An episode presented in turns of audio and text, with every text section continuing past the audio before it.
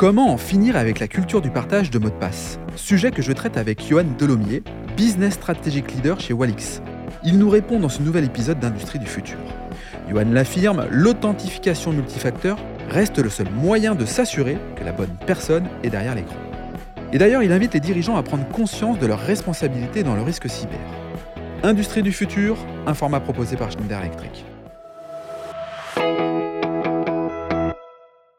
Bonjour Johan. Bonjour Laurent. Alors Johan, je suis ravi de t'accueillir ici au FIC, hein, le, Forum international de la cybersécurité à Lille. Euh, Johan, tu es euh, Business Strategic Leader for IoT euh, chez Walix, c'est bien ça? Je l'ai bien prononcé? C'est bien ça, for OT, effectivement. For OT, ok. Alors, bon, on le dit souvent, à l'ère de l'industrie 4.0, les, les, équipements industriels sont centrés sur la donnée.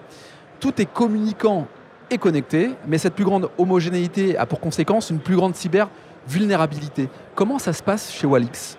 Alors aujourd'hui, nous, ce qu'on constate effectivement, c'est qu'on a affaire à des entreprises, à des industries qui se digitalisent pour des enjeux de productivité, pour des enjeux d'économie d'énergie, d'économie de matière et de traçabilité majoritairement. Et cette digitalisation, effectivement, elle crée de la vulnérabilité, elle crée une augmentation de la surface d'exposition. C'est ce qui caractérise aujourd'hui vraiment ces environnements industriels. Et effectivement, c'est vraiment à ces enjeux que l'on doit répondre tout en considérant les aspects opérationnels qui sont majeurs au regard d'une production. Alors, une société comme Walix, euh, elle intervient à quel niveau, à quel moment, et elle répond finalement à quoi? Alors, nous, effectivement, on est une petite brique euh, en termes de cybersécurité, mais c'est une brique essentielle, mmh. effectivement, puisqu'on va travailler sur la sécurisation des identités et des accès sur les systèmes d'information de ces environnements industriels. Par exemple, je suis collaborateur, je veux me connecter à mon système info. C'est euh, la solution Walix qui va m'identifier comme fiable ou pas fiable, c'est ça? Alors, collaborateur, c'est effectivement un cas, mais la majeure partie des cas mhm.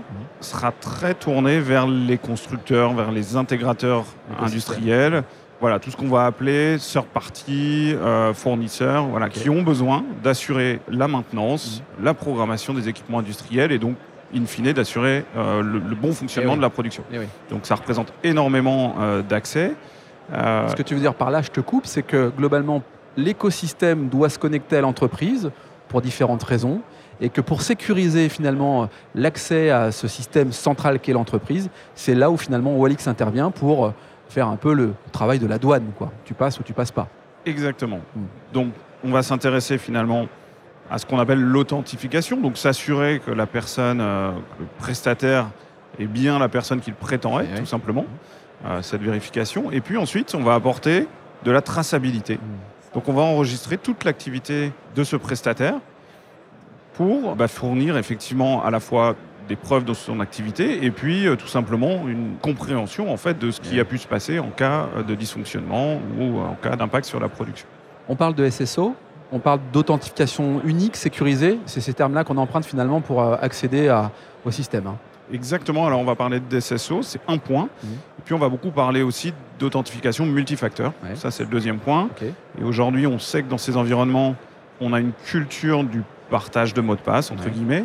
Et si on veut assurer une traçabilité euh, efficace, on va devoir faire correspondre cette traçabilité à un utilisateur. Et donc l'authentification multifacteur, finalement, c'est le seul moyen de s'assurer qu'on a bien euh, la bonne personne derrière l'écran. D'autant plus que, alors cette année, euh, quand on parle du FIC, hein, cette année, le thème du FIC, c'est In Cloud We Trust. On compte trois grandes catégories de cloud, le SaaS, le PaaS et puis le, le IaaS. Est-ce que Walix rentre dans ces trois catégories Et euh, quand on parle de cloud, effectivement, euh, in cloud we trust, on, voit bien que finalement, c'est un peu le contre-pied des doutes et des peurs qu'on peut avoir par rapport au cloud. Est-ce que le cloud aujourd'hui euh, peut mettre en danger une entreprise si on n'a pas sécurisé finalement l'accès à celui-ci? Alors, les applications cloud, cette approche cloud, elle est très vaste, effectivement. nous, on s'inscrit à la fois dans le IaaS, le PaaS et le SaaS au rythme de nos clients. On sait que dans l'industrie, euh, la partie cloud, elle est encore balbutiante, hein, on a envie de le dire. Ou en tout cas, c'est surtout pour de la collecte de données, de l'exploitation, mais pas réellement pour de l'opération. Mhm. Voilà, et donc effectivement, à partir du moment où on a de la donnée qui va transiter vers le cloud, on ouvre une porte, ou en tout cas on a un flux de données, et il va falloir euh, bah, s'en occuper. Donc nous, comme on s'intéresse principalement aux, accès humains. On est finalement un peu moins concerné par cette approche cloud, puisque nous, ce qu'on sécurise, c'est vraiment l'accès et l'identité. Johan, sur le site de Walix, on lit que vous êtes leader du Privilege Access Management. Qu'est-ce que c'est en quelques mots euh, ce Privilege Access Management? Alors effectivement, en français, la gestion des accès à privilèges, donc c'est un, domaine dans lequel on excelle depuis maintenant plus de 20 ans. Hein. cette sécurisation des identités des accès, finalement, hein, c'est la traduction. Mhm. C'est quelque chose qu'on adresse dans l'IT, puisque c'est courant aujourd'hui dans des environnements IT depuis maintenant 20 ans. La maturité dans les environnements industriels en termes de cyber, elle est beaucoup plus récente. Euh, j'ai envie de dire, elle commence 2017, WannaCry, l'enchaînement NotPetya. Voilà, on a une prise de conscience, on a des outils qui se mettent en place. Et puis, il y a, j'ai envie de dire, deux, trois ans, un peu plus, il y a cette prise de conscience de, on a des accès euh, prestataires aujourd'hui qui sont non sécurisés, qui sont au cœur de la production. On en a une multitude il faut se poser la question de mettre en place un point d'accès unique de connexion et d'y appliquer des politiques de sécurité euh, associées. Donc c'est vraiment le, rôle du PAM.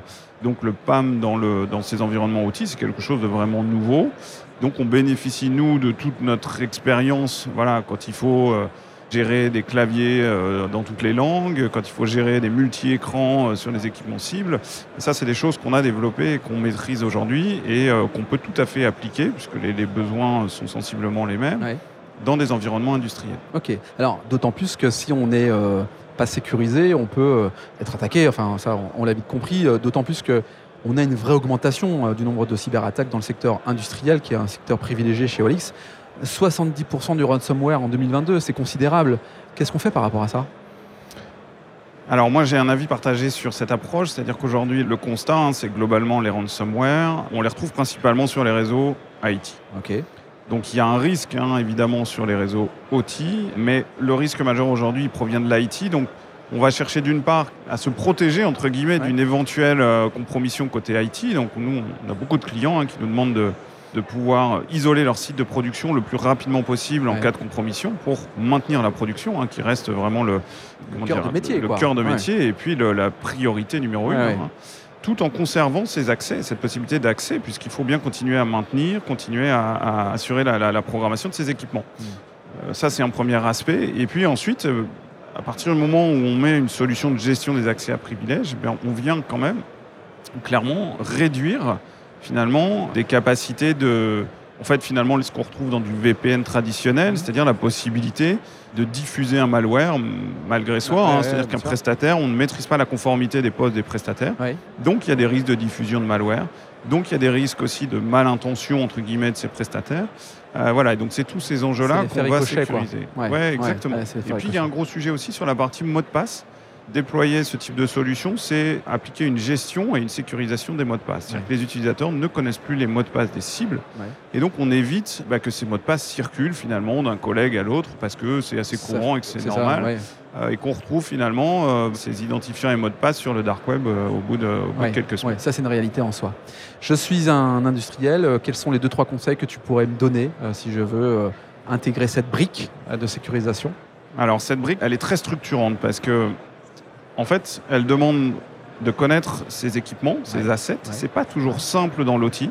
Donc souvent, il y a un travail de cartographie qui va être fait en amont. Elle nécessite de connaître les utilisateurs, donc tous les prestataires, et d'avoir des comptes associés. Là aussi, il y a un travail à faire, de se dire aujourd'hui, c'est qui Enfin, qui se connecte chez moi Et ensuite, elle nécessite de créer des autorisations entre ces utilisateurs et ces équipements. Ok, j'ai un utilisateur, mais il a accès à quoi finalement? Quel euh, équipement je lui, euh, je lui alloue? Donc il y, a, une démarche vraiment structurante qui est absolument nécessaire en amont. Et puis finalement, le déploiement de la solution, ce n'est que la résultante de tout ce travail.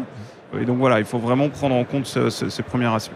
Très bien. Walix, on te retrouve, euh, j'imagine, Johan, sur les réseaux sociaux si on veut en savoir plus. Bien sûr. Merci en tout cas d'avoir participé au podcast Industrie du futur en direct du FIC ici à Lille, un format proposé par Schneider Electric. Merci. Si cet épisode vous donne envie d'aller plus loin, c'est l'occasion d'en parler à Antoine Chart, directeur national des ventes. Bonjour Antoine. Bonjour Laurent. Antoine, peux-tu nous dire comment passer de l'idée aux actes lorsque l'on veut se transformer? Laurent, c'est très simple. Les sujets de transformation digitale, de décarbonation et d'électrification sont au cœur de la stratégie Schneider Electric. Et comme on a pu l'entendre dans ce podcast, l'ambition de Schneider Electric est d'accompagner les entreprises du territoire sur ces enjeux de transformation. Pour entrer en contact avec nous, rien de plus simple, le site internet www.se.com ou mon profil LinkedIn où je me ferai un plaisir de vous répondre. C'est très simple. Merci Antoine. Merci Laurent.